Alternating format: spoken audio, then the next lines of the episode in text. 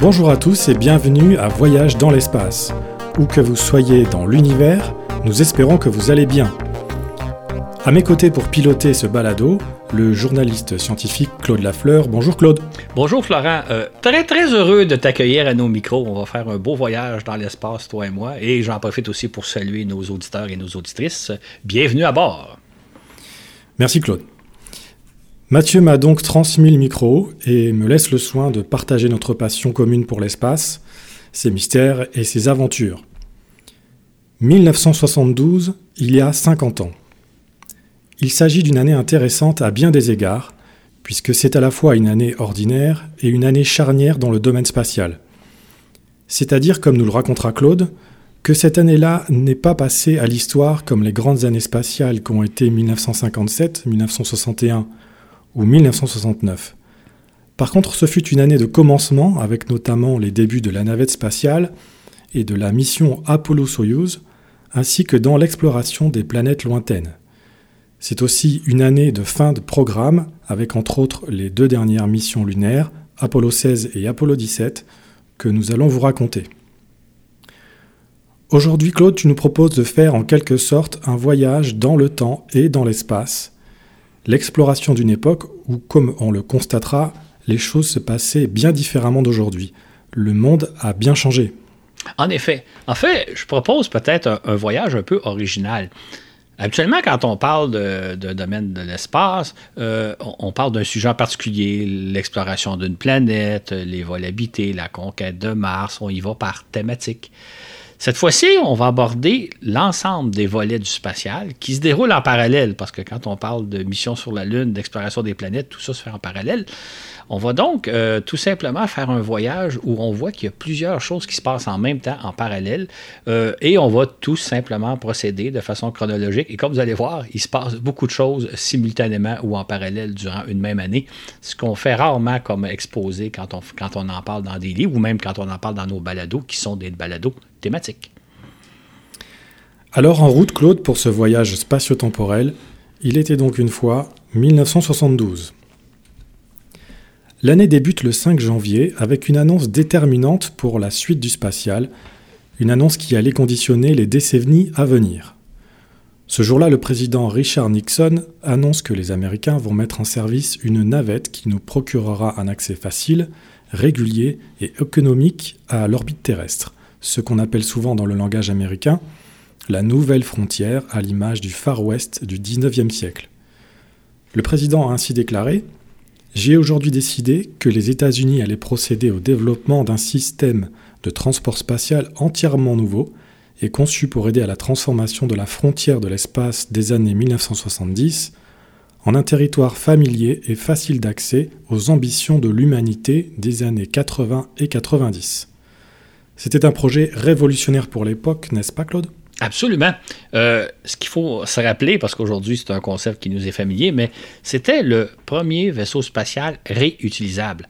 En fait, l'image qu'on employait souvent à l'époque, on se disait, imaginez si nos, vols en avion, là, si les vols euh, Montréal-Paris, Paris-Montréal étaient réalisés à bord d'un avion qui ne servirait qu'une seule fois, c'est-à-dire une fois, faire la une fois faite la traversée de l'Atlantique, on détruirait l'appareil. Évidemment, le billet coûterait euh, astronomiquement cher. On s'est donc dit, ou le président Nixon s'est donc dit, si on construisait un vaisseau qu'on peut réutiliser, euh, une centaine de fois, on va réduire considérablement les coûts. Et c'est pourquoi Nixon, d'ailleurs, dans son annonce, il parlait de chasser les coûts astronomiques de l'astronautique, c'est-à-dire donc de réduire considérablement les coûts d'aller dans l'espace parce qu'on réutilise le vaisseau évidemment, à l'époque, euh, si on pense l'exemple du, programme Apollo, les vaisseaux ne servaient qu'une seule fois. Euh, une mission Apollo coûtait en dollars d'aujourd'hui quelque chose comme 5 milliards de dollars et tout ce qu'on récupérait au bout de la mission, c'était la petite capsule qui ne servirait plus jamais. Avec la navette, on devait récupérer évidemment l'orbiteur qui servirait une centaine de fois. C'était donc un concept révolutionnaire. C'était aussi un projet qui allait créer des dizaines de milliers d'emplois, chose fort importante en 1972. Absolument. Ce qu'il ne faut pas oublier, c'est que 1972, c'est une année électorale, c'est-à-dire qu'au mois de novembre, le président Nixon a euh, l'intention de se faire réélire pour un deuxième mandat. Et euh, il faut savoir qu'à cette époque-là, l'aérospatial américain est en crise, est en très sévère crise. C'est-à-dire que au cours des cinq années précédentes, il y a quelque chose comme 200 000 travailleurs de l'aérospatial qui avaient perdu leur emploi. Et quand je dis perdu leur emploi, c'est que c'était souvent très difficile pour eux de se recycler dans d'autres entreprises. Or, l'annonce de la navette spatiale, on peut on dire aussi que la crise venait de trois facteurs différents, c'est-à-dire d'une part la fin du programme Apollo, là, on arrive au terme du programme Apollo. Les Américains, dans les années 60, avaient le projet de construire un avion de transport supersonique, un peu à l'image du Concorde, et ce projet-là, qui n'allait nulle part, a aussi été annulé. Et en même temps, au début des années 70, il y avait relativement peu d'achats de nouveaux avions donc de fabrication de nouveaux avions. C'est pourquoi il y a 200 000 personnes qui avaient perdu leur emploi.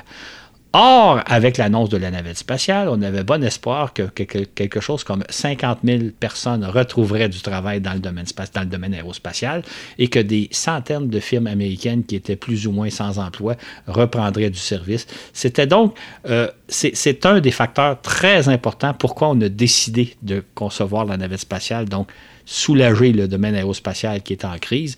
Et comme par hasard, ça tombe à une année électorale, donc créer 50 000 nouveaux emplois, ou plutôt annoncer, parce que la création va se faire dans les années qui vont suivre, annoncer la création de 50 000 nouveaux emplois, ça fait pas de tort pour euh, l'élection d'un président.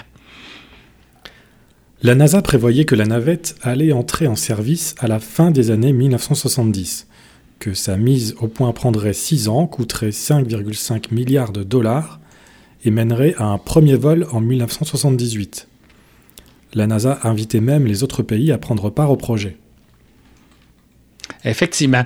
Euh, le projet euh, est évidemment un projet américain et dès le départ, dès l'annonce, le président Nixon a dit J'invite tous les pays à y collaborer, c'est-à-dire qu'il pensait entre autres à l'Europe, il pensait au Canada, mais il avait même inclus l'Union soviétique. Si les Soviétiques avaient voulu se joindre au projet, ça aurait été théoriquement possible. C'était donc aussi un volet international, chose qui était importante à l'époque. Claude, est-ce qu'on sait quel est le, volume de la collaboration qui a été... Euh, Absolument. Euh, euh, absolument. Les Européens se sont joués au projet en construisant le laboratoire Space Lab. je ne sais pas si ça dit quelque chose à nos auditeurs et auditrices. le Space Lab, c'était un laboratoire scientifique qui était placé dans la soute de la navette qui devait probablement servir des dizaines et des dizaines de fois à faire toutes sortes d'expériences, que ce soit des expériences de chimie, de physique, de biologie, d'astronomie, etc. Euh, c'était les premiers pas pour les Européens d'aller dans l'espace, donc de construire un vaisseau spatial qui serait donc logé à bord de la navette spatiale. Quant au Canada, ben, on a construit, je pense que on, est célèbre pour ça d'avoir construit le fameux Canadam, le bras robotique de la navette spatiale. Euh, je pourrais en parler longtemps, non pas par fierté nationale, mais ce qui est intéressant de savoir, c'est qu'à l'origine, euh, la NASA pensait que ce, bras-là, c'était un équipement secondaire qui servirait relativement peu, alors que le Canada s'est avéré extrêmement utile, extrêmement euh, pratique pour réaliser une foule de tâches auxquelles on n'avait pas pensé. Et le Canada s'est trouvé en quelque sorte propulsé sur la scène internationale beaucoup plus, avec beaucoup plus d'importance qu'il l'aurait pensé. Donc, les Européens et les Canadiens ont joint le projet. Euh, le président Nixon avait, avait invité même les Soviétiques, mais c'est jamais allé plus loin. Les Soviétiques ne sont jamais, ont même pas, à ma connaissance, envisagé de joindre le programme. Chaque envolée ne devait coûter que 10 millions de dollars et faire passer le coût de chaque kilogramme placé en orbite de 1200 dollars à seulement 200. Mais les choses se sont-elles passées comme ça, Claude? Malheureusement, vraiment pas. D'abord, euh, au départ, le projet, la mise au point de la navette spatiale devait coûter 5 milliards et demi de dollars. Euh, et, être réalisé en l'espace d'à peu près 5 ans. Le premier vol de la navette était prévu pour 1978. En réalité, il a fallu consacrer 12 milliards de dollars sur une période de 9 ans pour en arriver au premier vol, le vol de Columbia d'avril 1981. Donc, un vol qui a eu lieu euh, avec trois ans de retard. Euh, donc, le projet, dès le départ, a coûté beaucoup plus cher. Ensuite de cela, euh, au cours des 30 années qui ont suivi, 1982-2012, euh, il y a eu une 135 vols de navettes spatiales, alors qu'on avait prévu à l'époque qu'il y aurait des centaines de vols qui seraient réalisés. En fait, on pensait qu'à partir du milieu des années 80, là, vers 1986-87, on réaliserait à peu près un vol par semaine, une cinquantaine de vols par année, et qu'on réaliserait d'ici l'an 2000 peut-être 3, 4, 500 vols de navettes. En tout, en réalité, sur les 30 ans qu'a duré le programme, il n'y a eu que 135 vols. Et si on divise le coût total du programme de la navette spatiale, qui a coûté plus de 200 milliards de dollars, et là je parle de dollars des années 1990, si on le divise par 135 vols, on arrive donc à 1 milliard et demi de dollars pour chacune des missions. On est très très très loin du fameux 10 millions de dollars que devait coûter chacune des missions. Euh, et ça, c'est dû en partie au fait que la navette est avérée beaucoup plus complexe à, concevoir et à faire voler. Euh, c'était un véhicule semi-réutilisable, donc pas entièrement réutilisable comme vous avez le parallèle au départ avec les avions qui font la traversée de l'Atlantique, qui sont évidemment entièrement réutilisables. On n'a qu'à mettre du carburant. Ce n'était pas le cas de la navette spatiale. Fait à ce niveau-là, on n'a vraiment pas chassé les coûts astronomiques de l'astronautique. Et outre la navette spatiale, janvier 1972 marque un tournant dans l'histoire de l'exploration du système solaire, car pour la première fois, on étudie une planète dans son ensemble. Jusqu'à présent, quelques rares sondes avaient brièvement survolé Mars et Vénus et aucune autre planète.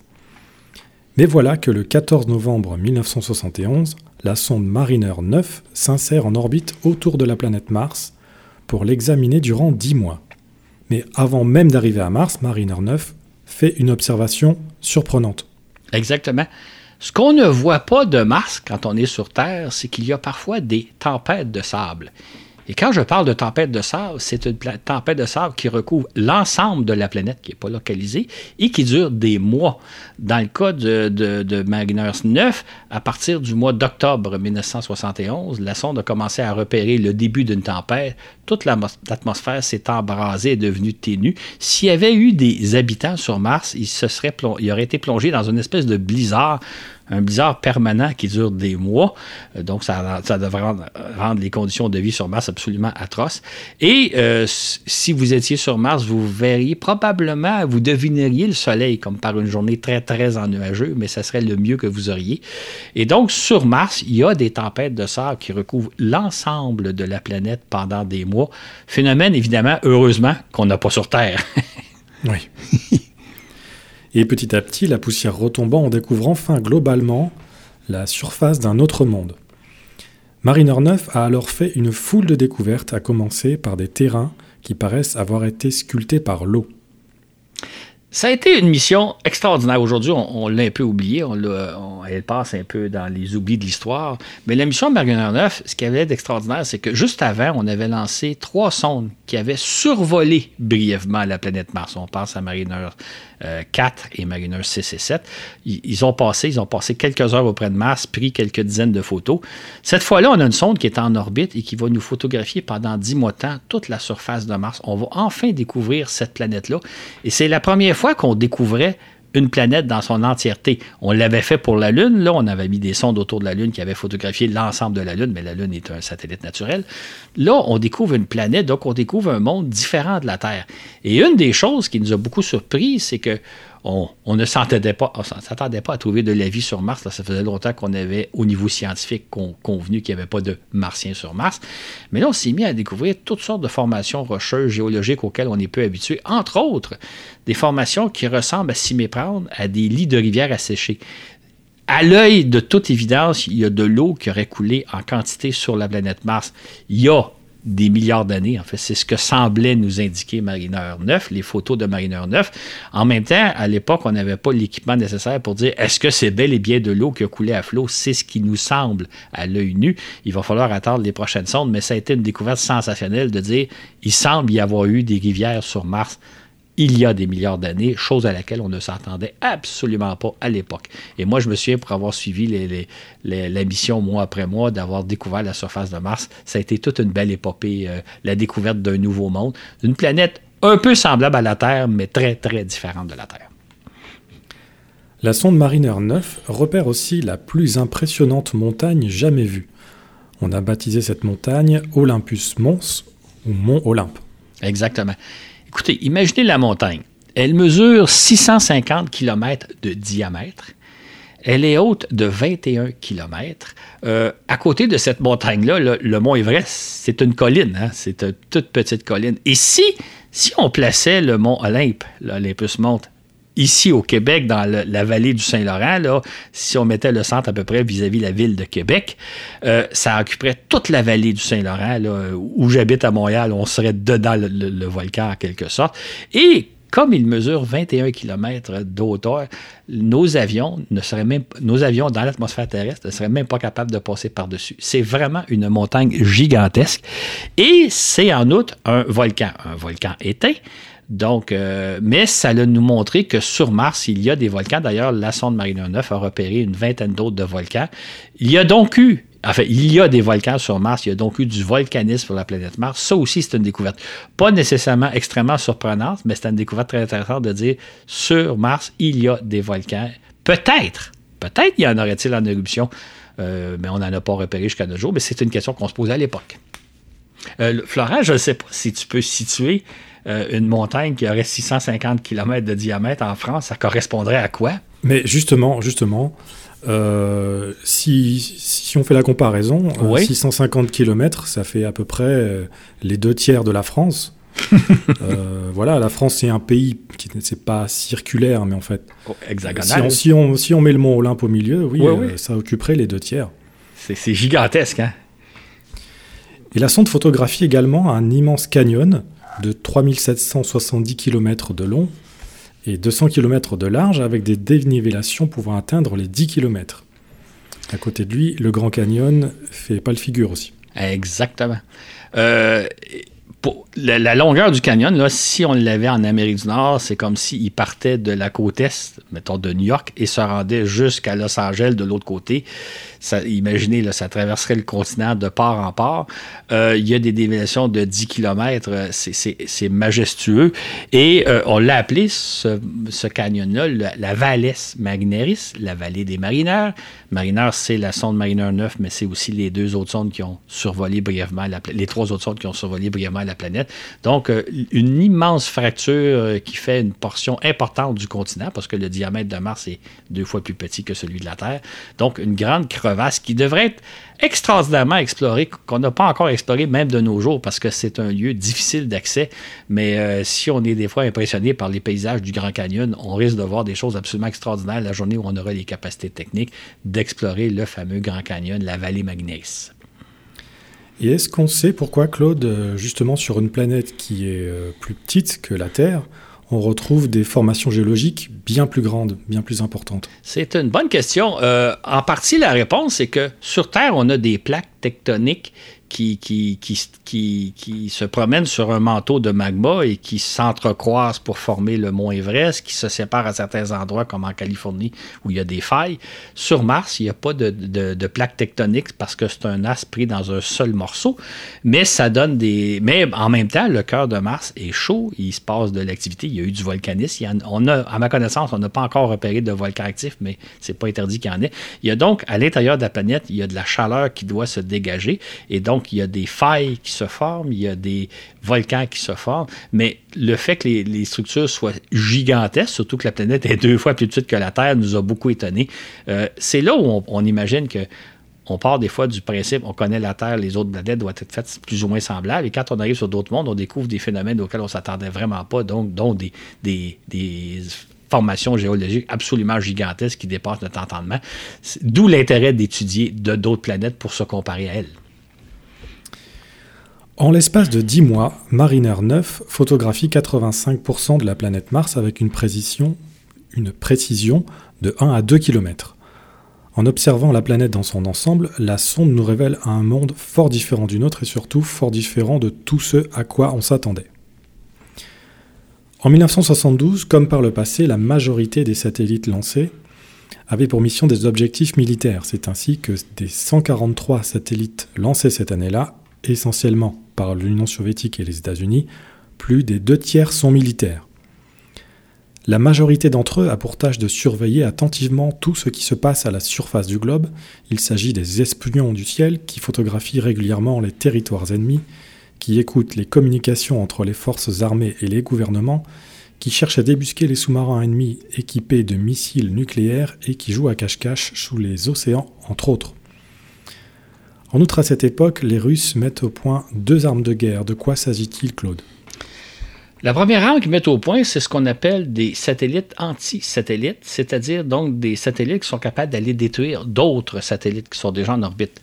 Ainsi, le, 3 décembre 1971, juste un petit peu avant le début de l'année, le satellite euh, Cosmos 462 euh, est allé intercepter un autre satellite Cosmos, Cosmos 459, euh, et en passant tout près, il s'est fait exploser, le réduisant en miettes.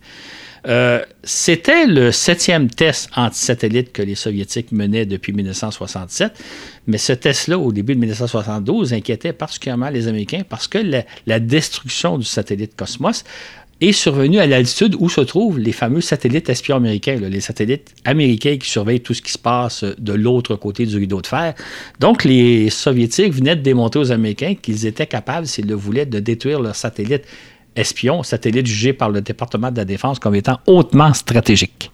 Donc, c'était la mise au point d'une arme euh, importante. Euh, ce qu'il faut peut-être dire aussi, c'est que les Soviétiques ont, fait une, série d'essais entre 1967 et 1982 pour laisser ensuite tomber cette arme-là, mais depuis ce jour, d'autres pays ont mis au point des, satellites anti-satellites, notamment l'Inde, la Chine, les Américains et les Soviétiques, les Russes récemment ont fait l'essai. Donc, c'est une technologie dont on dispose pour possiblement détruire un satellite ennemi chose qui ne s'est jamais faite encore. Et on veut juste souligner que la journée où vous détruisez un satellite de quelqu'un d'autre, c'est une déclaration de guerre. Ça serait comme attaquer un porte-avions ennemi ou un porte-avions de l'autre ou euh, une base militaire. Euh, ça ne serait pas une petite chose que de s'attaquer à un satellite euh, de quelqu'un d'autre. Ça serait une déclaration de guerre. Heureusement, ce n'est pas encore arrivé. Les Russes poursuivent également la mise au point d'un missile capable d'expédier des ogives nucléaires en déjouant les réseaux de surveillance américains.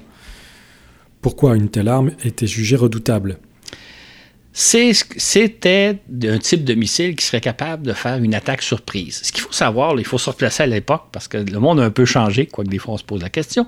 Euh, dans les années 60, les, Américains disaient si un jour, si un jour les, les, Soviétiques décident de nous attaquer, de nous envoyer leurs missiles nucléaires, ils vont normalement les envoyer vers le nord. Les missiles vont passer au-dessus du pôle Nord au-dessus du Canada pour finalement s'abattre sur les États-Unis.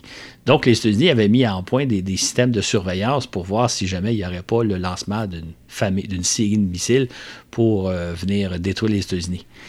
Lorsque les Soviétiques euh, étaient en train de mettre au point, c'était un missile qui passerait par le pôle sud. Donc, c'est missile, ce sont des missiles qui seraient tirés du territoire soviétique, qui feraient le tour de la Terre, passeraient sous le pôle sud et remonteraient pour aller attaquer les États-Unis par leur frontière sud, où là, il n'y a pas nécessairement de surveillance.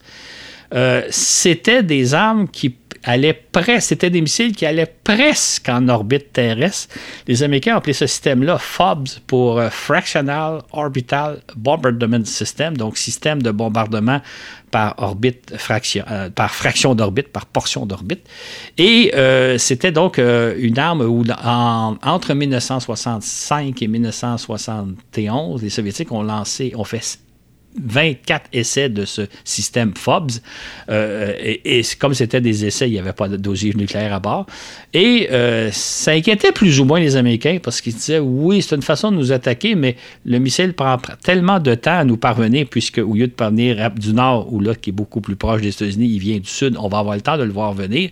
D'ailleurs, ce qu'on ne savait pas en 1972, c'est que à la fin de 1971, les Soviétiques avaient décidé d'abandonner ce système-là, euh, le jugeant probablement exactement comme les experts américains, un système pas vraiment efficace, mais c'était quand même, euh, ça, inquiétait à l'époque parce qu'on mettait au point des armes euh, spatiales, ce qu'on ne fait pas encore aujourd'hui. On s'inquiète de la possibilité qu'on puisse le faire éventuellement, mais pour l'instant, il n'y a pas d'armes euh, spatiales qui sont mises au point, à part les, essais d'antisatellites dont j'ai parlé il y a quelques, quelques minutes. Mais à l'époque, les Soviétiques mettaient au point des armes spatiales et les Américains y songeaient, ce qui est plus le cas maintenant. Et on constate donc aujourd'hui qu'en 50 ans, le monde a bien changé. Peux-tu nous en dire un peu plus, Claude? Exactement. Euh, comme on l'a dit au début euh, de ce topo-là, à l'époque, la majorité des satellites là, étaient, avaient pour but des missions militaires. Aujourd'hui, c'est le contraire. Euh, au moins 80% des satellites qu'on lance sont des satellites civils. Euh, beaucoup de satellites de télécommunication, d'observation de la Terre à des fins civiles, la télédétection, etc., des satellites d'exploration. La grande majorité des satellites lancés aujourd'hui sont civils, ce qui n'était pas le cas dans les années 70.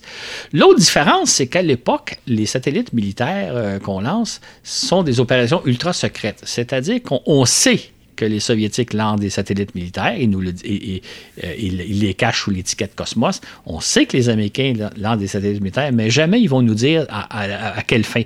Euh, est-ce que c'est un satellite de reconnaissance? Est-ce que c'est un satellite d'écoute électronique? Est-ce que c'est un satellite anti-satellite, etc.? Les, les, deux pays, s'ils admettent qu'ils ont des opérations militaires, jamais ils vont donner le détail. Aujourd'hui, c'est le contraire. Chaque fois que, les, que ce soit les Américains, les Russes et maintenant les Européens lancent des satellites militaires, les Japonais, les Indiens. Euh, quand on lance un satellite, on sait à quelle fin. On sait que c'est un satellite de reconnaissance, là, satellite qui photographie la Terre à des fins militaires. On sait que c'est un satellite d'écoute électronique. On sait que c'est un satellite qui surveille les tirs de missiles. Chaque fois qu'on lance un satellite, d'abord, généralement, on le sait d'avance que le satellite va être lancé et on sait d'avance sa mission, à, à, quelle fin il va servir. Une exception, les Chinois. Les Chinois ont un très important programme spatial euh, militaire dont ils gardent le secret, c'est-à-dire qu'officiellement, tous les satellites chinois sont civils. Évidemment, nous, on sait que ce n'est pas le cas. On sait que la majorité des satellites chinois sont euh, militaires. Maintenant, les, satellites chinois ne sont pas plus dangereux que les autres satellites. Ils remplissent essentiellement les mêmes fonctions, que ce soit d'observation de la Terre, d'écoute des communications téléphoniques, électroniques. Euh, les satellites de navigation, là, quand on parle du GPS, là, ce sont les, Américains ont leur système GPS Navstar, qui est un satellite militaire. Les les Russes ont leur propre système GLONASS. Les Japonais ont le leur. Les Indiens ont le leur. Et les Chinois ont le leur. Donc, ce sont des satellites militaires dont on connaît la mission. Fait qu'aujourd'hui, donc, il y a beaucoup moins de satellites toute proportion gardée, lancés à des fins militaires, et on sait à quelle fin. Il y a juste les Chinois qui sont un peu euh, comme dans les années 70 où ils essaient de cacher le fait qu'ils mènent des opérations militaires dont on connaît assez bien la nature. Alors que dans les années 60 et 70, les Américains et les Soviétiques n'avouaient pas forcément, ou même pas, euh, que il lançait des, des satellites militaires. C'est ça En fait, les Américains disaient qu'ils lançaient des satellites militaires. Ils l'admettaient sans nécessairement dire lesquels et à quelle fin. Les Soviétiques, eux autres, tentaient de le, cacher. C'est pour ça qu'ils lançaient des satellites sous l'étiquette Cosmos. Il y avait, euh, à cette époque-là, on avait lancé plus de 500 satellites Cosmos, dont les trois quarts avaient des missions militaires, mais jamais les Soviétiques n'admettaient que c'était des missions militaires. C'était toujours des missions, entre guillemets, scientifiques. Mais nous, on savait que la grande majorité des cosmos étaient des satellites d'observation de la Terre, d'écoute électronique et des opérations, comme j'ai parlé de FOBS tantôt, ou les, les antisatellites. Qu'on on connaissait la nature, mais officiellement, les Soviétiques n'avaient jamais lancé un seul satellite militaire. Ils n'utilisaient l'espace qu'à des fins pacifiques, officiellement. oui. Et les satellites espions ont même permis de conclure d'importants accords de désarmement entre les deux camps. De quelle façon? Exactement. En fait, là, ce qui est important de savoir, euh, on, attribue souvent une étiquette très, très négative aux, satellites militaires. Ce sont des satellites de guerre.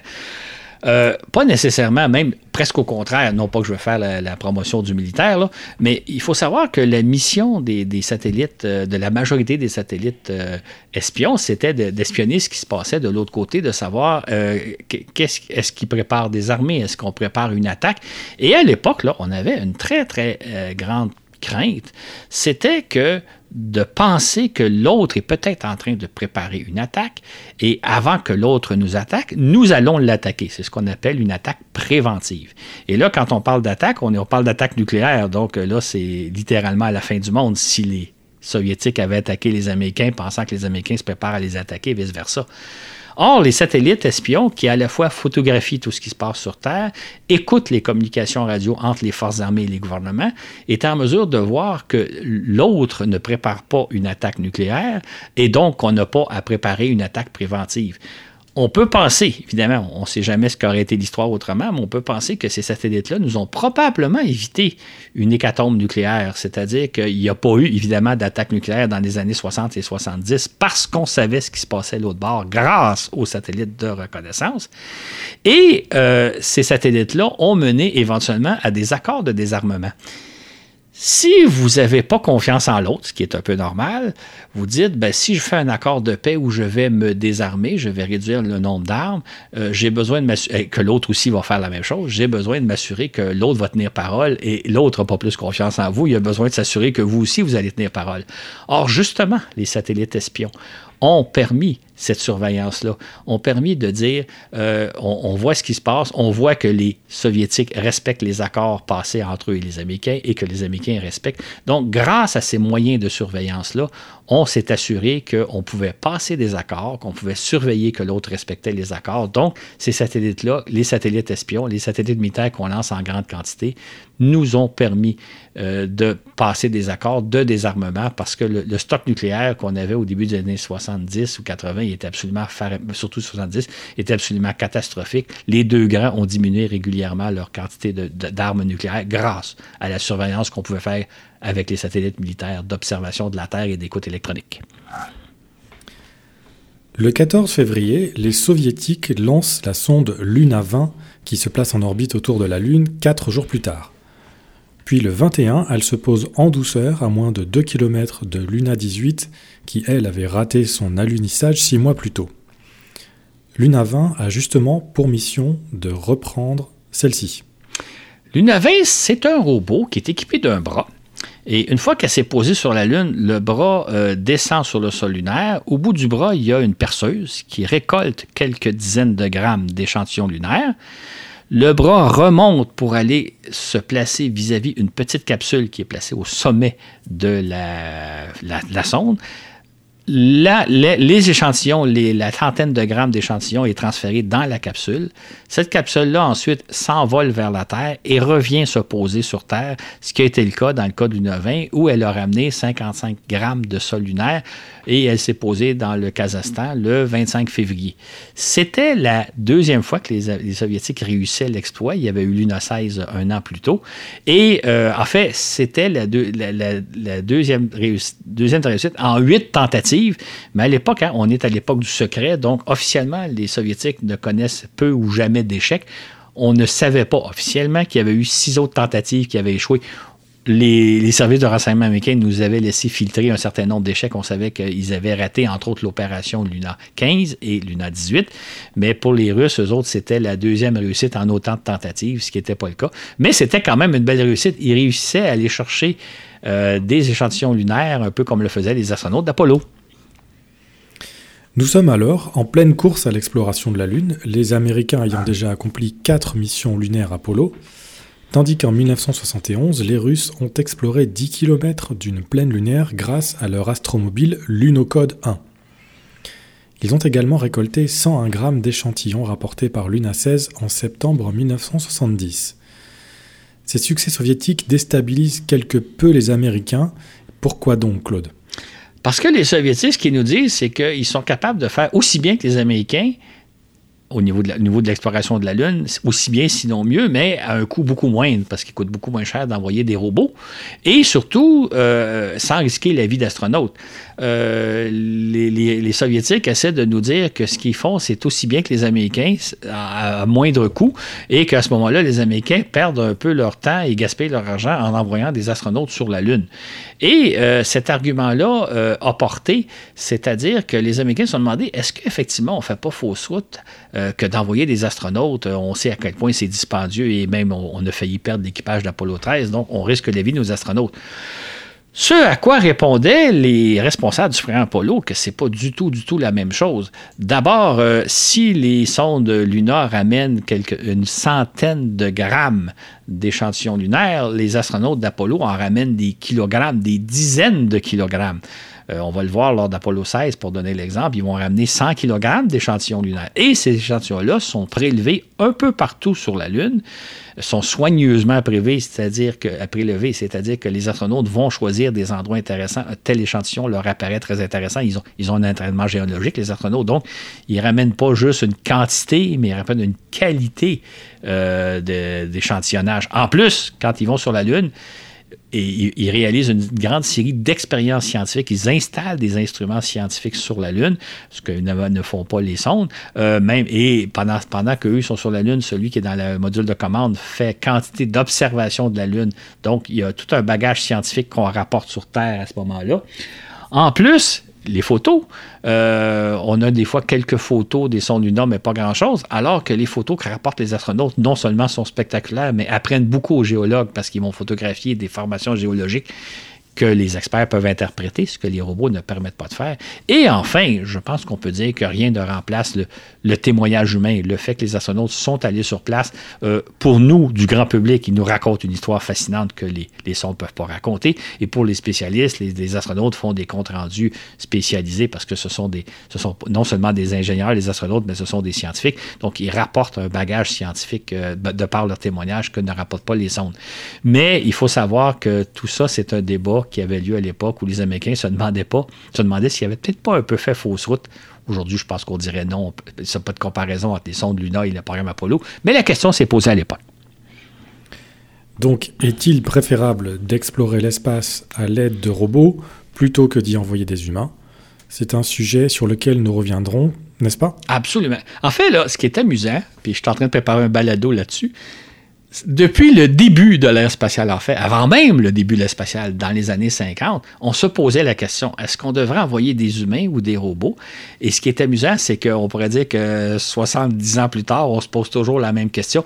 Le débat a évolué, comme on va le voir, mais c'est toujours la question euh, les hommes permettent de faire beaucoup plus que les robots, mais ils coûtent beaucoup, beaucoup plus cher. Et évidemment, il y a la question de risquer la vie d'humains.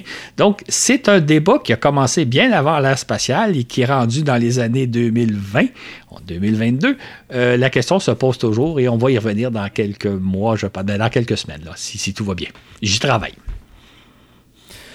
Du 21 au 28 février, Richard Nixon devient le premier président américain à se rendre en Chine. Pour l'occasion, les Américains font les choses en grand en plaçant sur orbite géostationnaire le satellite Intelsat 4 F4 à temps pour assurer les communications entre l'Amérique et l'Asie. Ils installent également deux stations relais du réseau Intelsat, l'une à Shanghai et l'autre à Beijing, connectant du coup la Chine au réseau de communication par satellite Intelsat qui unit déjà 63 pays. C'est ainsi que pour la première fois on reçoit en direct des images télévisées de la Chine, dont notamment celle montrant le président Nixon visitant la Grande Muraille. Ce séjour de Nixon en Chine marque un véritable tournant historique, n'est-ce pas? Absolument. On est en février 1972 et c'est vraiment un moment historique parce que on l'a oublié aujourd'hui, mais la Chine de l'époque n'a rien à voir avec la Chine d'aujourd'hui.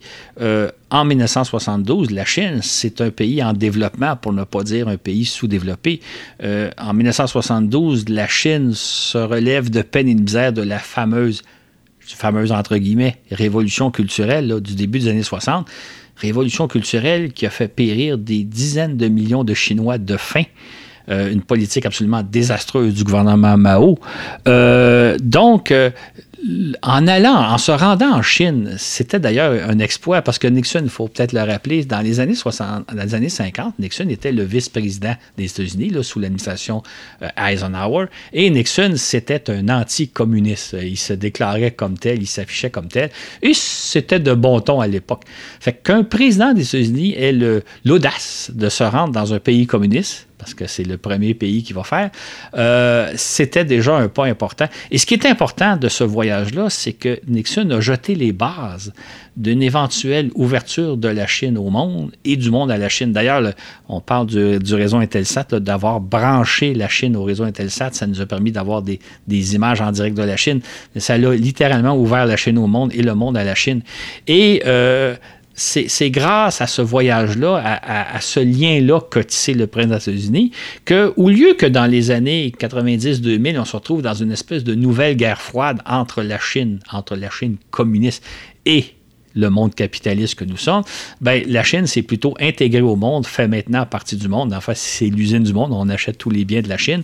Et c'est au, lieu d'être en guerre avec la Chine comme on l'a été avec l'Union soviétique dans les années 50-60, la Chine est devenue un partenaire. On pourrait dire pour le meilleur et pour le pire, parce que c'est pas toujours facile, les relations internationales. Mais n'empêche que c'est ce que a créé Richard Nixon en ouvrant la Chine au monde. Et il nous a évité sûrement une deuxième guerre froide comme on a connu dans les années 50-60 avec l'Union soviétique. Soulignons aussi qu'en se rendant en Chine, Richard Nixon espérait régler deux grands contentieux entre les deux pays, le conflit opposant les deux Corées et celui entre la Chine et Taïwan. Là, il sera sans doute très déçu de constater que 50 ans plus tard, rien n'a vraiment évolué. Exactement. C'est triste hein, quand, quand, je préparais ce balado-là, je lisais les articles de l'époque, puis Nixon il a dit, bon, il faut trouver moyen de réunir les deux Corées, il faut trouver moyen de, régler le problème de, entre guillemets, Taïwan. Euh, pour ceux qui ne sauraient pas faire en deux phrases, Taïwan est considéré par la Chine comme une province euh, voyou, une province qui s'est séparée du pays sans sa permission. La Chine considère que le Taïwan fait partie de la Chine, alors que le Taïwan ne se considère pas comme étant se considère comme étant différent de la Chine. C'est quand même pas, euh, navrant de voir que la situation qu'a observée Richard Nixon en 1972 n'a guère changé depuis 50 ans plus tard. On ne sait pas si un jour on va finir par trouver une façon de régler ces deux problèmes-là, mais on n'est pas plus avancé aujourd'hui. Il y a beaucoup, beaucoup de choses qui ont changé depuis 50 ans, mais pas dans ces deux domaines-là, malheureusement. Le 2 mars, les Américains lancent Pioneer 10, la première sonde conçue pour explorer la lointaine planète Jupiter. Comme nous l'avons relaté dans le balado numéro 42, La grande aventure des voyageurs, cette sonde s'est pour la première fois aventurée par-delà l'orbite de Mars, traversant la ceinture d'astéroïdes. C'est le 15 juillet que Pioneer 10 pénètre dans cette zone s'étendant sur 435 millions de kilomètres et où on craint qu'elle n'entre en collision avec un micro-astéroïde de la taille d'une petite roche qui pourrait la détruire.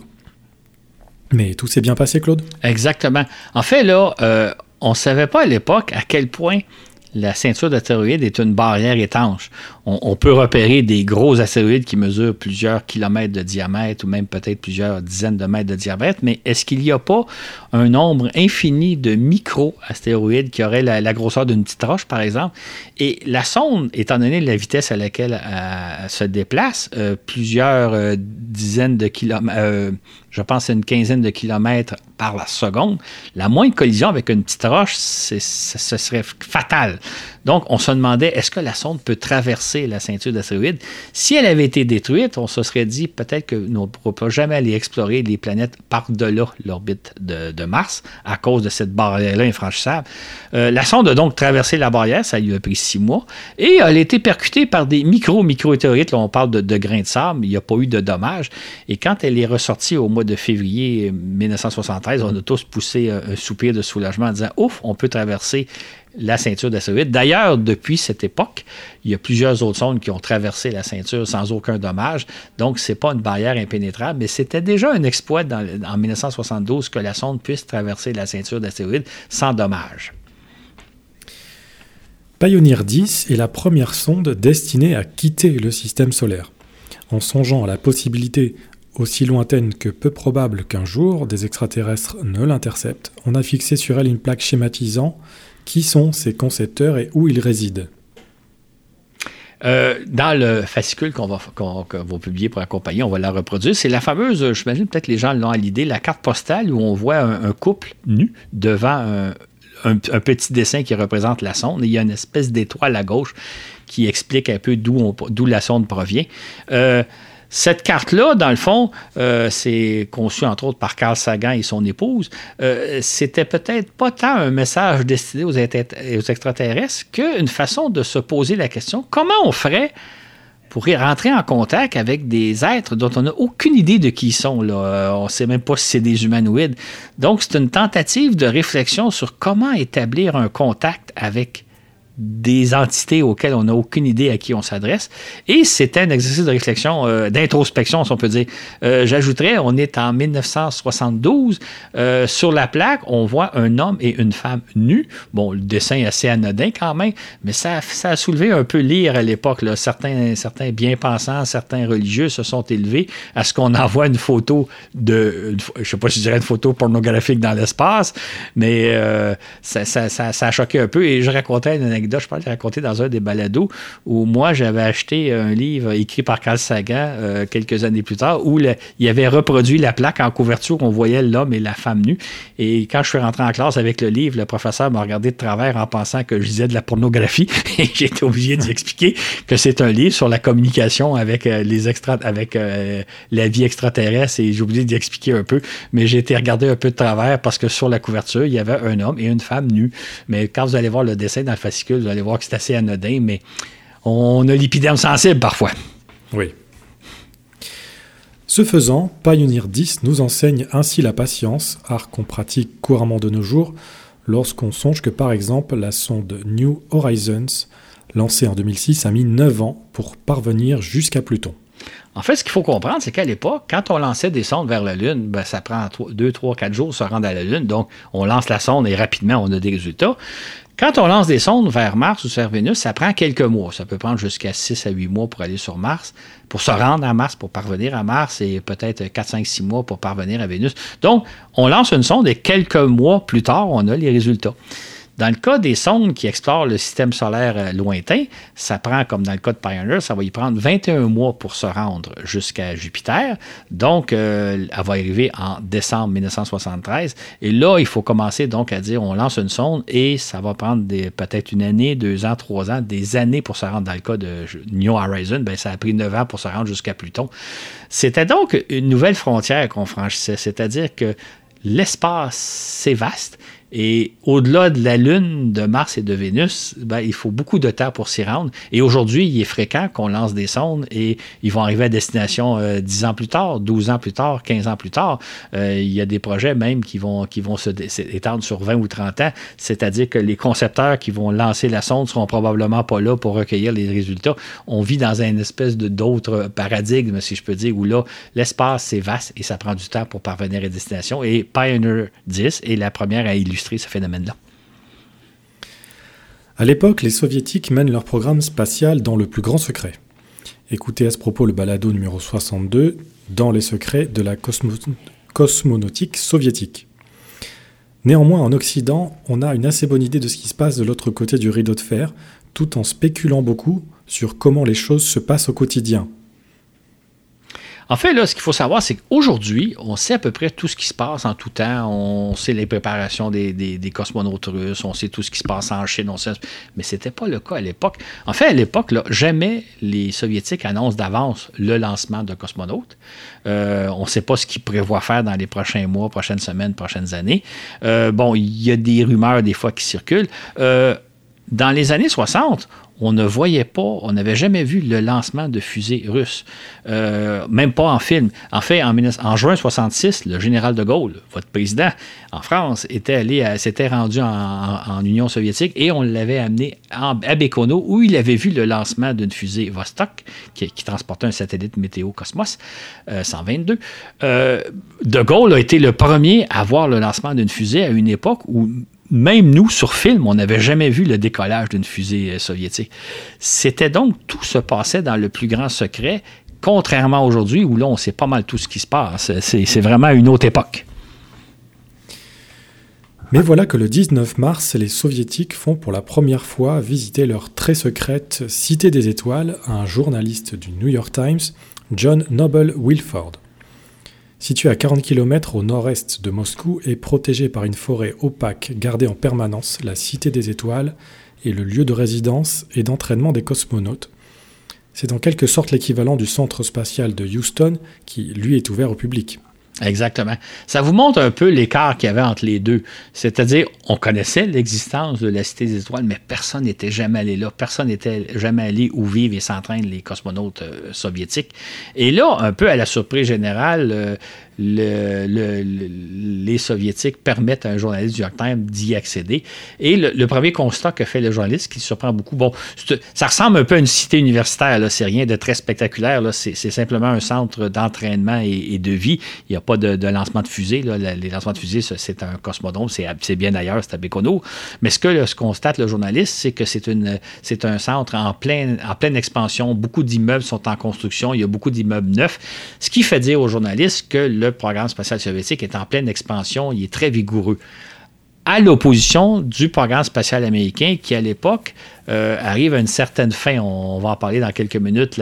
On arrive aux dernières missions du programme Apollo. les, Américains s'apprêtent en quelque sorte à abandonner la Lune.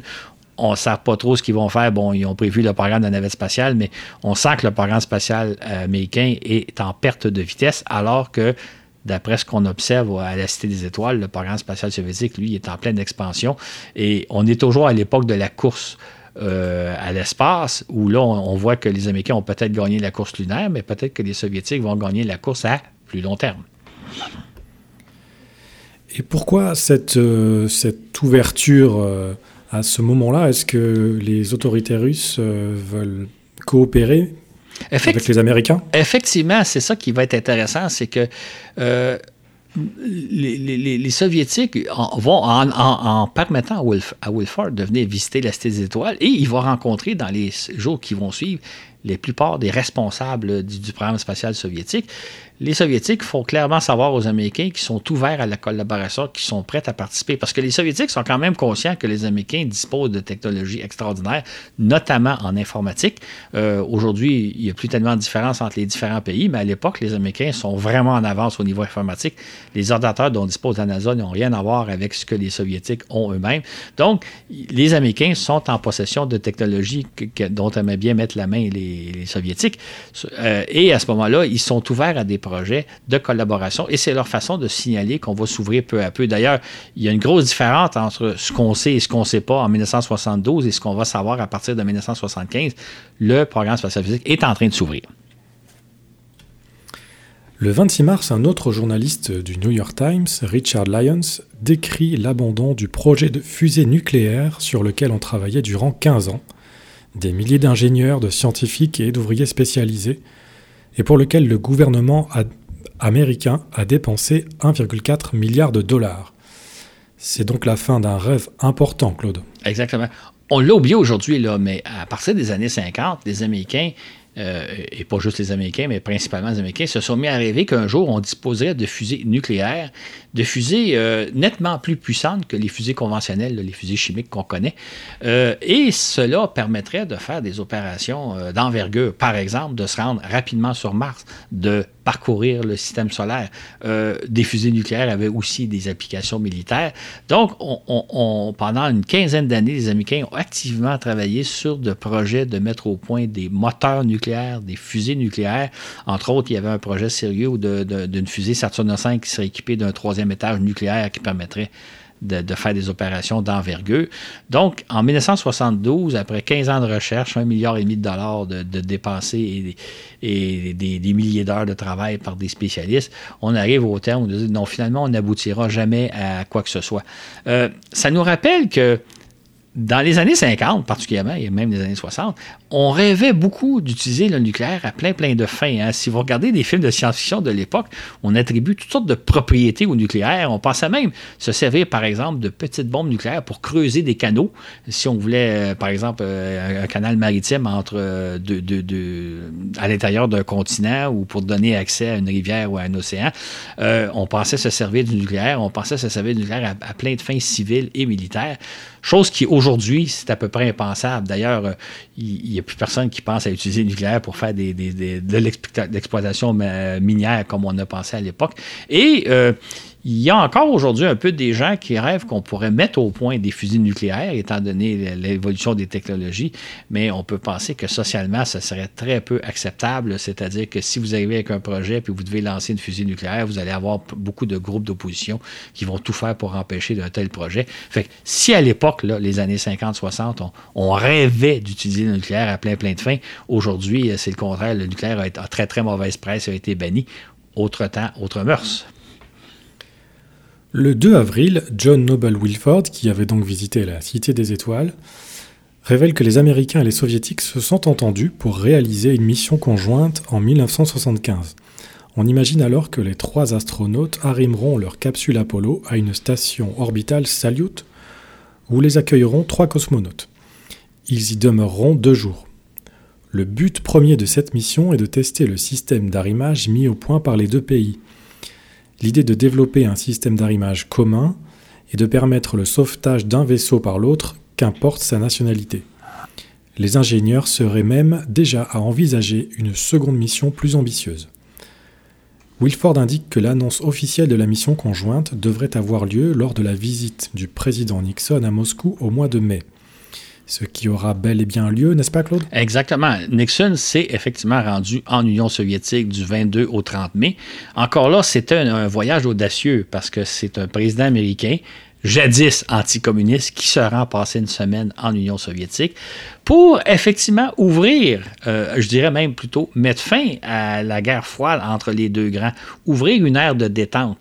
Et jusqu'à ce moment-là, il y avait très peu de communication entre les deux pays. Il commençait à y en avoir, mais les échanges. Et là, Nixon y va pour dire nous allons désormais collaborer. D'ailleurs, lors de son séjour, euh, Richard Nixon signe une grande quantité d'accords de collaboration avec son homologue Brezhnev, Leonid Brezhnev, euh, des accords qui touchent la santé, l'environnement, l'économie, les sciences, etc. Euh, donc, il ouvre une ère de collaboration, de détente entre les deux pays. Et un des parmi les nombreux accords qu'il va signer, il y en a un, c'est celui pour la mission Apollo-Soyouz, la mission qui va avoir lieu en juillet 1975. Euh, comme le mentionnait Florent il y a quelques minutes, à l'origine, on pensait qu'une capsule Apollo irait s'arrimer à une station Salyut. Euh, c'est évidemment, la mission était beaucoup plus simple que ça. C'était simplement une capsule, Soyuz, euh, une capsule Apollo qui allait arrimer une capsule Soyuz. Il va falloir attendre les années 1990 pour que des astronautes américains puissent séjourner à bord d'une station orbitale soviétique ou russe dans les années 70, dans les années 90, et là on parle de Mir. Et après ça, ben, ces accords-là, la, mission Apollo-Soyuz va, jeter les bases pour l'éventuelle collaboration pour le projet de la Station spatiale internationale euh, actuellement en orbite. Donc tout ça, ça commencé en 1972 lors de la visite du président Nixon à Moscou euh, et que le président Nixon qui a mis fin à la guerre froide euh, qui sévissait depuis une bonne trentaine d'années entre les deux pays et c'était le début d'une nouvelle ère. Et je crois savoir, euh, corrige-moi si je me trompe Claude, à propos de cette mission, que le système d'arrimage entre les deux camps, qui jusqu'ici s'opposaient, en fait, a été développé de manière hermaphrodite, euh, c'est-à-dire qu'à la base, il y avait un système euh, mâle et un système femelle, mais qu'aucun des deux pays ne voulait être la femelle, si je me souviens bien. En fait, c'est pas. Donc, ils avaient, ils avaient créé un système hermaphrodite pour qu'il y ait personne de lésé, entre guillemets. Euh, en fait, c'est pas tout à fait ça. Euh, techniquement, c'est ça, mais l'idée, c'est que si vous avez, euh, donc, quand on parle de système mâle-femelle, c'est une tige qui rentre dans un réceptacle. l'idée, c'est que si vous avez un vaisseau qui est équipé d'un système mâle et que vous devez lancer un autre vaisseau qui n'est pas équipé d'un système mâle, ils ne peuvent pas se rejoindre. L'idée de développer un système hermaphrodite, donc qui est pareil des deux côtés, c'est que si vous avez un vaisseau russe, soviétique en perdition, vous pouvez lancer un vaisseau américain qui va pouvoir qui est nécessairement compatible avec le vaisseau russe et vice-versa. Donc, l'idée, c'est que, par exemple, euh, on pense un peu à la mission Apollo 13, l'accident d'Apollo 13 qui avait eu lieu euh, en 1970, euh, le vaisseau, la, capsule Apollo est équipée d'un système mâle et le vaisseau Soyuz est équipé d'un système mâle. Fait que le vaisseau Soyuz n'aurait pas pu s'arrimer à, la capsule Apollo. Alors qu'en créant un système hermaphrodite, comme, comme tu dis, à ce moment-là, ben, les deux vaisseaux peuvent se rencontrer et se joindre. Et on pensait beaucoup qu'à partir des années 80, il y aurait des stations orbitales soviétiques et des navettes spatiales américaines. Ce serait bien que les deux peuvent se joindre sans problème, donc euh, en ayant, en possédant chacun le même système d'arrimage. Donc, c'était pas tant une question de léser l'un l'autre, mais de faire en sorte que peu importe le vaisseau, ils peuvent se rejoindre parce qu'ils ont le même système de le système hermaphrodite, comme tu dis. Dans le fascicule qui accompagne ce balado, tu expliques que Richard Nixon a joué de nombreux rôles d'importance. Il est même, à tes yeux, un président extrêmement important, un président qui a fait en grande partie le monde d'aujourd'hui. En quel sens? Absolument. Hein. Euh, moi, je trouve ça dommage. Euh, son, sa réputation est entachée à tout jamais à cause du scandale du Watergate, mais Richard Nixon s'est avéré un président extrêmement actif. En fait, on, est surpris quand on est à l'époque sur tous les dossiers sur lesquels il travaille quand on compare au président américain. Puis là, je ne parle pas du président actuel, je parle des présidents des 20 ou 30 dernières années. Euh, Nixon a été très, très actif dans quantité de domaines. Ainsi, par exemple, c'est son administration qui a passé les premières lois pour, euh, euh, se préoccuper de l'eau et de l'air, de la pollution de l'eau et de la pollution de l'air avant l'administration Nixon, on polluait l'atmosphère terrestre, on polluait nos océans, nos rivières euh, sans aucune réticence et sans, même y penser. Et c'est le président Nixon qui a dit on est en train de détruire notre environnement, donc il faut s'occuper de traiter nos eaux, de ne pas polluer notre terre. Il a mis en place l'Agence de protection de l'environnement, l'EPA, donc le, début d'un ministère qui s'occupe de l'environnement. Nixon a aussi, il faut le dire, eu le le courage de se retirer du Vietnam, d'accepter la défaite, l'humiliation de la défaite. Euh, les Américains, c'est un peuple fier, et là, ils étaient embourbés au Vietnam euh, depuis une bonne dizaine d'années, et ça allait de mal en pis. Et lui, il a eu le courage de dire, bon, écoutez, ça va mal paraître, je vais sortir nos troupes du Vietnam, je vais accepter en quelque sorte la défaite. C'est un acte de courage que d'autres présidents par la suite n'ont pas eu lieu dans, le cas de d'autres guerres.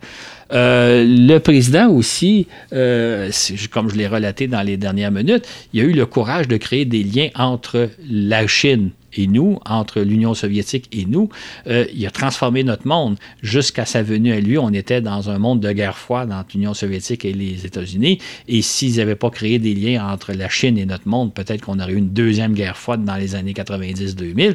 Donc, il y a vraiment conditionner en bonne partie le monde dans lequel on vit aujourd'hui grâce à l'ouverture qu'a manifesté envers les fameux communistes qui étaient honnis aux États-Unis dans les années 50-60.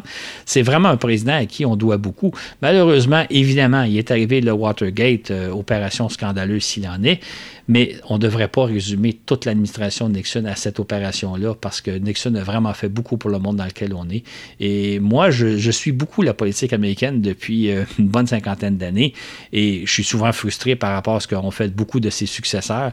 Euh, Nixon n'est pas sans, sans reproche et sans défaut. On pourrait faire son procès si on voulait, mais il a quand même fait un grand nombre de choses que beaucoup de présidents qui ont succédé n'ont vraiment pas un bilan comparable. Le 16 avril, la NASA entreprend sa cinquième mission d'exploration du sol lunaire en lançant le vaisseau Apollo 16. Cette onzième fusée Saturn V s'envole ce dimanche à 12h54, heure de Cap Canaveral. On rapporte qu'un demi-million de personnes ont assisté en personne au lancement, ainsi que plus de 38 millions de téléspectateurs, tu en faisais partie, Claude? Absolument. J'étais arrivé sur mon poste de télé noir et blanc. En 1972, on n'a pas nécessairement la couleur. Euh, ça commence, là, mais on n'a pas nécessairement la couleur. Fait que moi, j'étais arrivé ce dimanche, euh, il était midi et demi, en fait 1h54 quand il s'est envolé, pour voir décoller cette mission-là. Et tout le reste de la semaine qui va suivre, je l'ai suivi de proche. Je me suis même absenté de certains de mes cours, de mes classes pour pouvoir suivre certaines opérations. Euh, c'était pour moi, si j'ai raconté dans des balados précédents que j'ai commencé à m'intéresser à l'espace avec la mission Apollo 8 en décembre 68, mais je n'ai pas nécessairement très jeune tout, tout suivi l'émission. Mais à partir d'Apollo 14, 15 et 16, là, quitte à manquer certaines journées de classe pour suivre ce qui se passait, j'étais cloué à mon écran télé. Pour la première fois, deux astronautes tenteront de se poser sur un plateau situé sur un continent lunaire, alors que les quatre équipages précédents ont exploré des plaines situées dans les mers lunaires. Ce site s'appelle Descartes car il se trouve près d'un grand cratère nommé en l'honneur du grand mathématicien, physicien et philosophe français René Descartes. Quel était donc le but de cette mission, Claude? Elle avait un but très précis. Euh, les missions précédentes, souvent, le but c'était de parvenir à se poser sur la Lune, euh, observer ce qu'il y a à voir et récolter des échantillons. Dans le cas d'Apollo 16, il y avait un but très précis, c'était de le site Descartes. On pensait que ce site-là avait été formé à la suite d'éruptions volcaniques. Éruptions volcaniques c'est survenu il y a des milliards d'années, là, c'est pas du volcanisme récent. Mais on s'est dit, on a probablement un site volcanique.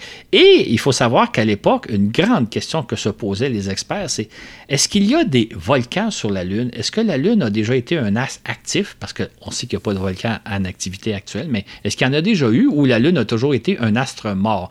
C'était donc la grande question, y a-t-il des volcans? Y a-t-il déjà eu des volcans en activité sur la Lune? Et c'était la L'objectif principal de la mission d'Apollo 16, c'était de répondre à cette question-là. Y a-t-il eu du volcanisme sur la Lune? Est-ce que la région des cartes est en bonne partie faite grâce à des volcans à la suite d'éruptions volcaniques? Comme prévu, Apollo 16 met trois jours pour gagner l'orbite lunaire. Puis le jeudi 20 avril, c'est le jour de l'alunissage. Mais les choses se sont mal passées, les astronautes ont bien failli ne jamais pouvoir se poser sur la Lune. Que s'est-il passé? Écoutez, 50 ans plus tard, j'ai encore le souvenir, les astronautes devaient se poser jeudi en fin d'après-midi, à mon heure ici à Montréal. Et euh, suite à la séparation du module de commande du module lunaire, l'astronaute Matt Ingley, qui est celui qui reste à bord du module de commande, se rend compte qu'il y a un sérieux problème technique à bord de son vaisseau. Il y a une difficulté de fonctionnement du moteur principal et du système de navigation.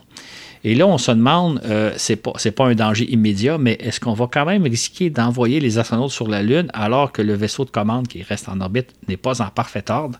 Et là, pendant des heures, les ingénieurs discutent, est-ce que c'est une panne majeure? Est-ce qu'on devrait annuler l'unissage et donc revenir sur Terre? Et peut-être même que le module lunaire pourrait servir de, de, chaloupe de sauvetage, un peu à la manière d'Apollo 13 qui est arrivé deux ans plus tôt.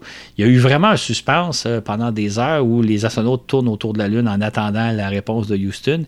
Et finalement, en milieu de soirée, les, responsables de l'émission jugent que le problème est, peut-être pas si sérieux, c'est-à-dire qu'on peut faire, on peut faire avec, si je peux dire, parce qu'ils peuvent pas le réparer, mais on, peut vivre avec. Et donc, ils permettent aux astronautes de se poser sur la Lune, ce qu'ils vont faire en fin de soirée. Euh, aujourd'hui, on a l'impression que les missions Apollo se sont déroulées sans trop de problèmes et que tout s'est bien passé, mais je me souviens qu'à cette époque-là, on a vécu vraiment un grand suspense parce que la mission a failli être annulée euh, et les astronautes seraient revenus littéralement bredouilles sur Terre. Ça n'a pas été le cas, heureusement d'ailleurs. Les astronautes se posent donc sur la Lune le jeudi soir. Puis le lendemain, ils effectuent leur première excursion sur le sol de la Lune d'une durée de 7 heures. Qu'ont donc fait les astronautes durant cette sortie? Moi, j'étais arrivé à mon écran télé pour les voir. Euh, la, première étape, ça a été d'installer des équipements scientifiques sur la Lune, parce que non seulement on allait récolter des échantillons, mais on laissait derrière soi des instruments sur la Lune, notamment des sismomètres, donc des appareils capables de mesurer les tremblement de lune, tremblement de terre, tremblement de lune, pour voir est-ce qu'il y, a des tremblements de terre dans le sol lunaire, ce qui est le cas. Euh, ils ont aussi déballé le Jeep lunaire. À partir de la mission 15, ils amènent une espèce de véhicule, euh, tout le monde, je pense qu'il y a des images d'ailleurs dans le fascicule, le fameux, la fameuse Jeep lunaire. Donc, ils l'ont déballé parce qu'elle est toute repliée sur elle-même. C'est un petit chef-d'œuvre d'ingénierie, cette machine-là, parce que ça a à peu près la grosseur d'une grosse valise quand tout est replié. Puis là, vous la dépliez, puis vous avez un véhicule avec quatre roues et deux sièges des moteurs et tout le tralala. Euh, donc, ils l'ont déballé pour, et ils l'ont essayé pour voir et vérifier si euh, elle fonctionnait bien. Il y a eu une scène remarquable, vous allez peut-être vous en souvenir quand je vais vous la raconter, c'était le déploiement du drapeau américain. Donc, ils ont, eux aussi, comme les autres missions, installé la bannière américaine. Et là, l'astronaute John Young, le commandant de la mission, s'est mis à saluer en levant son bras dans les airs pour saluer la bannière euh, américaine. Et son geste était tellement intense qu'il s'est littéralement envolé du sol. Il s'est élevé de peut-être une dizaine de mètres, quinzaine de centimètres du sol pour retomber. Il l'a fait deux, trois fois, euh, tellement il était fier d'être sur la Lune et face à drapeau américain. Euh, dans le fascicule, il y a une photo qui montre la scène, mais peut-être que vous allez pouvoir trouver sur Internet la scène où littéralement, simplement le fait de, parce que sur la Lune, on est six fois moins pesant que sur Terre, le fait de s'envoyer avec vigueur le bras dans les airs, ça fait que vous décollez du sol. C'est une scène assez étonnante. Personne n'avait imaginé la telle chose. Ils ont aussi récolté une vingtaine de kilos d'échantillons lunaires et euh, contrairement au son de Luna, où ils prennent la peine de choisir des échantillons, ils ont trouvé des roches qui étaient plutôt de couleur blanchâtre. On sait que le sol lunaire est très très sombre, hein, couleur asphalte, gris sombre. Ils ont remis la main sur des roches qui étaient plutôt blanchâtres, sur des roches qui contenaient des petites billes de verre colorées. Ça, ça en dit beaucoup aux géologues. Pour vous et moi, on ne sait pas exactement la signification. Et ils ont ramassé des échantillons qui leur semblaient provenir d'activités volcaniques. Donc, ils auraient peut-être, par cette à l'époque, euh, peut-être déjà atteint le but de la mission, c'est-à-dire de ramener des preuves que le, sol de la, région Descartes est volcanique. Donc, tout ça au cours de la première sortie de, 7 heures qui a eu lieu le, vendredi après-midi. Le lendemain, samedi, ils effectuent une deuxième marche de 7 heures. Grâce à leur Jeep, ils parcourent une dizaine de kilomètres explorant plusieurs cratères et escaladent des collines. Ce qui est intéressant pour nous, c'est que sur la Jeep, il y a une caméra qui est contrôlée depuis la Terre qui fait que la caméra peut balayer l'horizon, on peut observer les astronautes travailler, mais on peut aller voir aussi ailleurs, on peut faire notre propre exploration. Et la caméra peut faire des zooms, donc on pouvait pointer certaines régions, observer certains cratères ou certaines montagnes au loin. Euh, sinon, ben, regarder les astronautes travailler. Euh, c'était très intéressant parce qu'au lieu d'avoir une caméra fixe, alors que les astronautes procédaient à leur propre exploration, nous, par ailleurs, on faisait aussi notre propre exploration. Et comme on est en Jeep, on se promène sur différentes régions.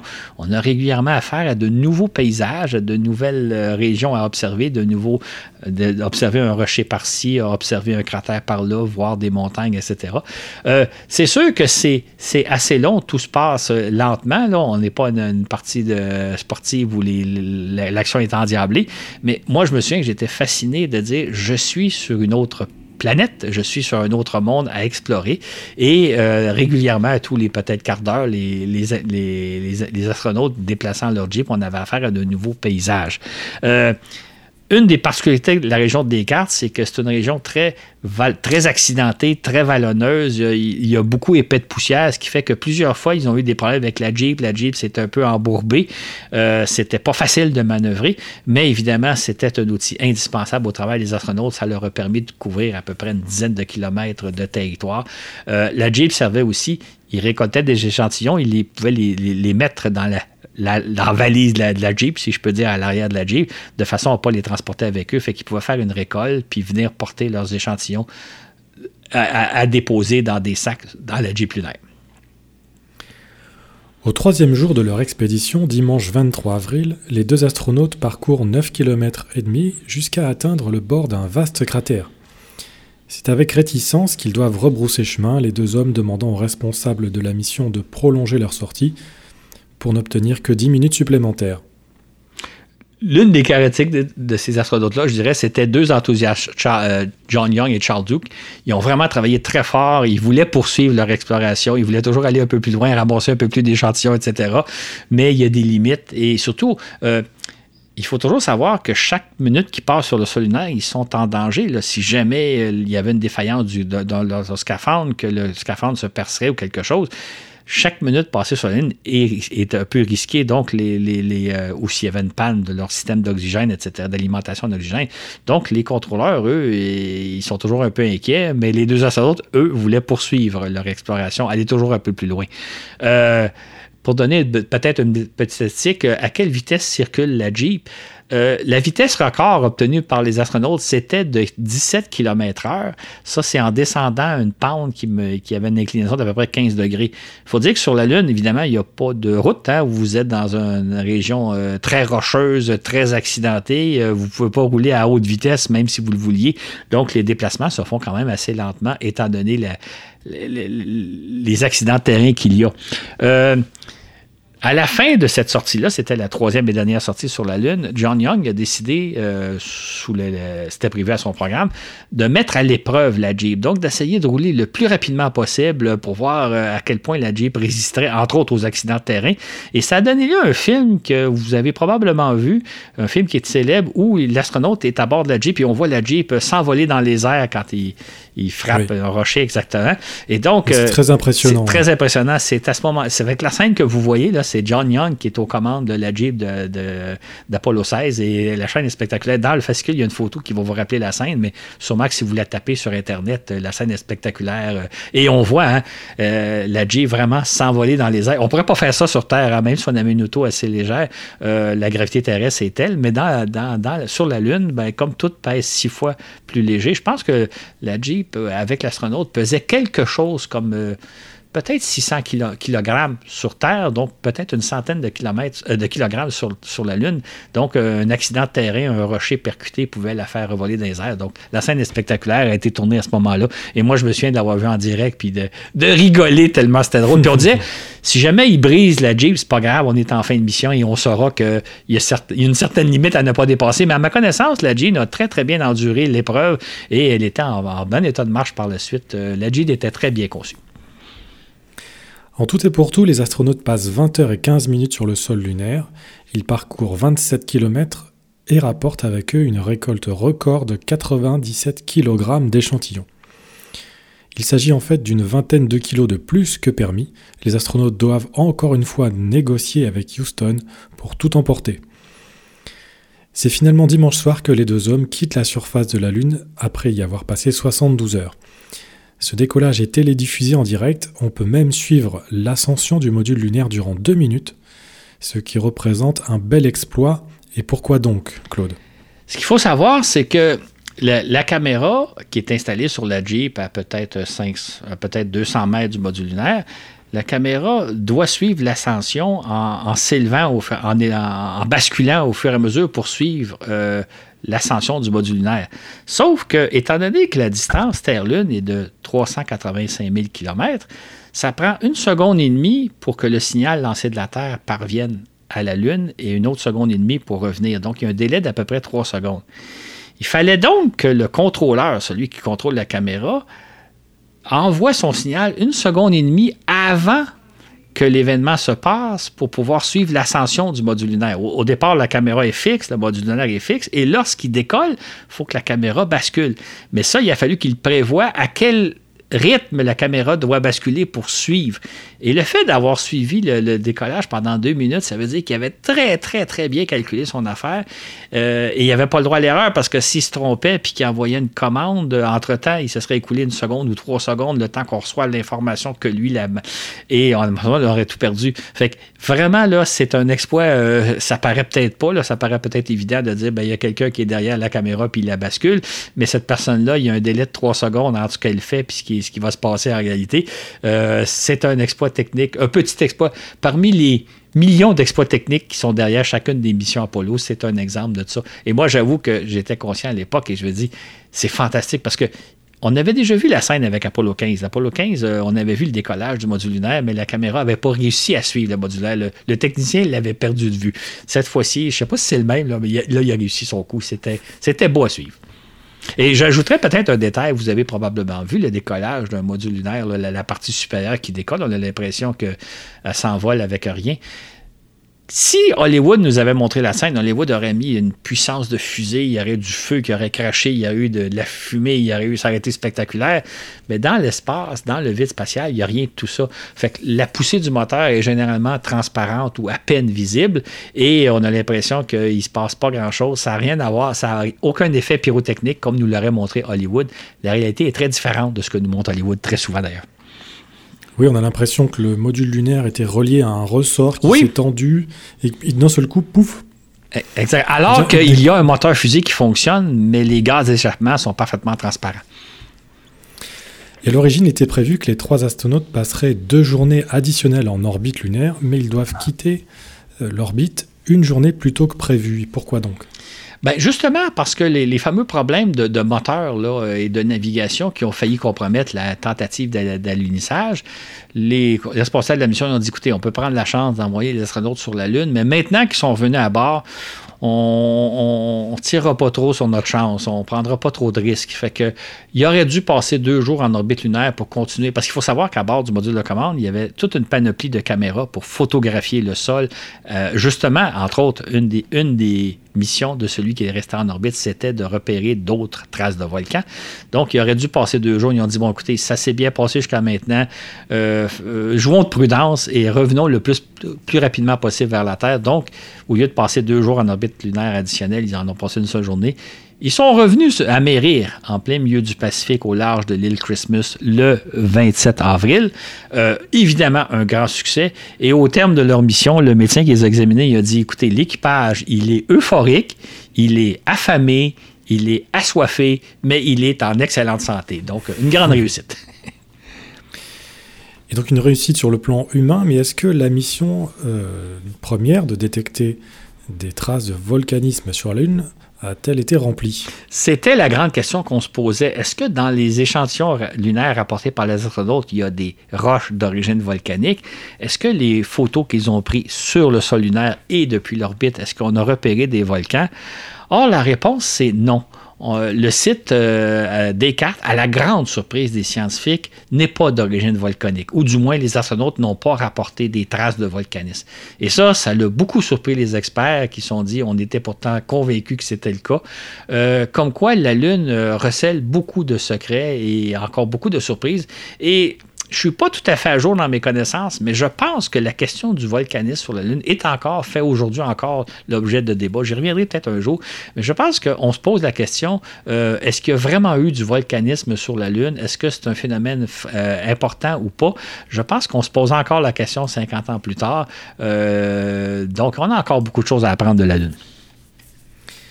Et un an et demi plus tard, tu as eu la chance de converser brièvement avec Charles Duke. Comment s'est passée cette rencontre? Exactement. Euh, Charles Duke, c'est un des deux qui a marché sur la Lune avec, John Young.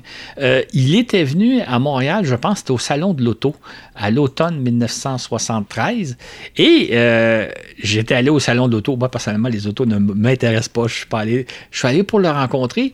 Et je l'ai cherché un peu partout, je ne sais pas où il était. Et à un moment donné, je me promène et il s'en vient vers moi, il est dans l'allée, il s'en va quelque part et j'ai l'occasion de l'intercepter. Et là, je parle, je parle presque pas l'anglais à l'époque et je lui demande, Monsieur Duke, euh, comment, qu'est-ce que c'est que d'être sur la Lune? Comment on se sent? Et je vous avouerai que j'ai aucune idée de sa réponse, même à l'époque, tellement j'étais impressionné d'avoir devant moi un, astronaute. Hein. C'était le premier astronaute que je rencontrais. J'avais 13-14 ans à l'époque. Et en même temps, c'est un des dix hommes qui a marché sur la Lune. C'était le dixième homme à avoir marché sur la Lune. Et il m'a serré la main, il m'a donné un autographe que je vais peut-être reproduire dans le fascicule. Il faut que je le retrouve. Euh, mais j'étais vraiment impressionné. Euh, mais tellement impressionné. J'imagine, je ne sais pas si ça t'est arrivé, Florent, ou ça arrivait à deux auteurs, de rencontrer quelqu'un qui, nous impressionne tellement que ce qu'il nous dit, on ne le retiendra même pas tellement. On est, on est ailleurs en quelque sorte mais c'était mon premier astronaute et je me suis senti très chanceux. Et évidemment, il était très gentil parce que là, il y a en face de lui un, petit garçon de 13-14 ans qui parle à peine l'anglais. Il a pris la peine de s'arrêter puis de me parler un peu. Euh, j'en garde un beau souvenir. enfin, le 27 mai, on annonce que Werner von Braun quittera bientôt la NASA pour terminer sa carrière dans l'industrie privée. Von Braun avait eu la chance de voir se réaliser son grand rêve, et quel rêve? Absolument. Hein? Von Braun, bon, c'est l'ingénieur euh, allemand que, tout le monde connaît. Euh, ce qu'il faut se rappeler, c'est que lui, là, adolescent, euh, jeune adulte, il rêve d'aller sur la Lune. On est, dans les, années 1930 à l'époque. Et lui, son rêve, c'est d'aller sur la Lune. Probablement d'y aller en personne, mais au moins de pouvoir atteindre la Lune. Malheureusement, évidemment, il vient une époque troublée. On, est les années 30, il va y avoir la Seconde Guerre mondiale. Il va, au lieu de travailler sur des fusils lunaires comme il aurait aimé le faire, il, a plutôt mis au point une terrible arme militaire qui est le V2, qui est le premier missile balistique de l'histoire de l'humanité. Euh, une arme qui, plutôt qui fait plutôt plus de peur que de mal, mais c'était le début. À la suite de la Seconde Guerre mondiale, il va être rapatrié en secret aux États-Unis. Il va arriver aux États-Unis à l'automne 1945 sans que personne le, chasse. Lui et une centaine de ses collaborateurs qui vont être installés dans le Nouveau-Mexique.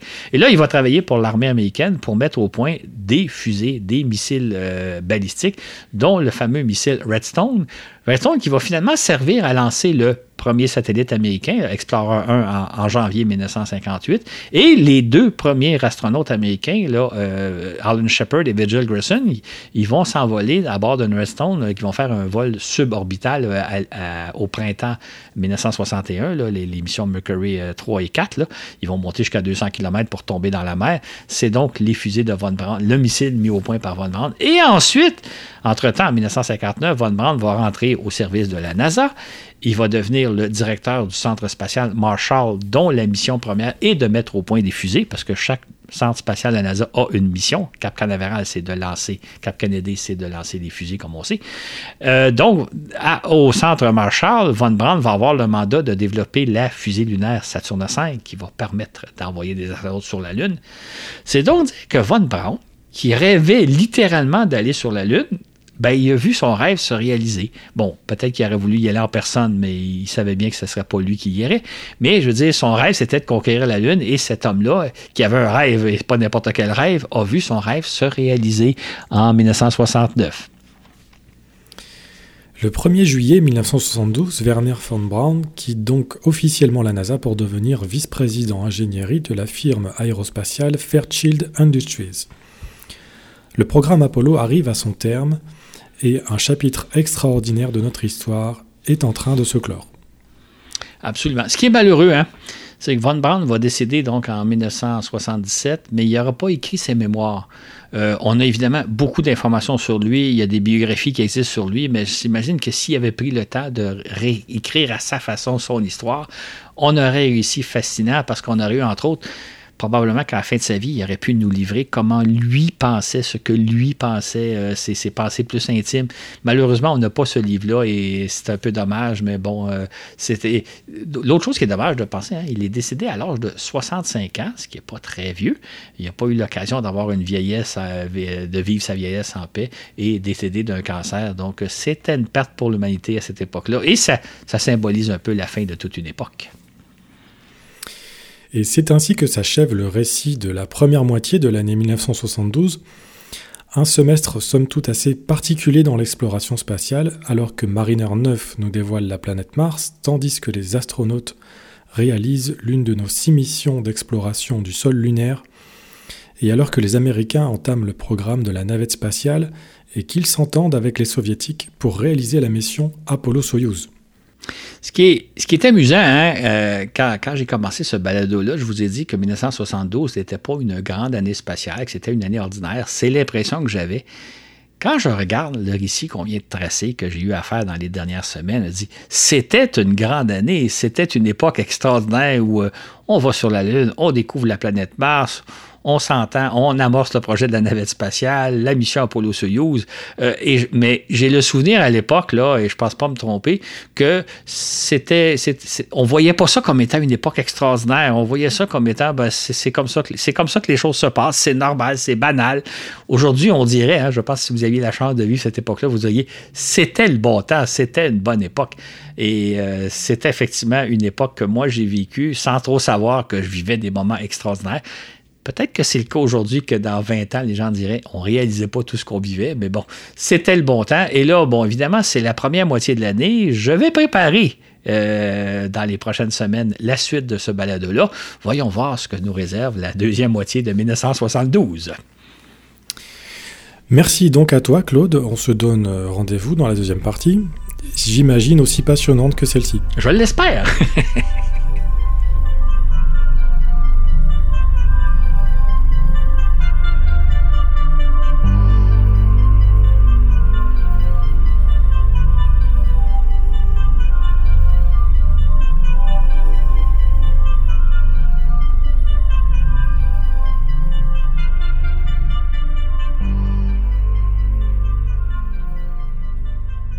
Toute l'équipe se joint à moi pour remercier tous nos généreux patrons et vous invite à nous suivre sur Facebook, Instagram ainsi que YouTube.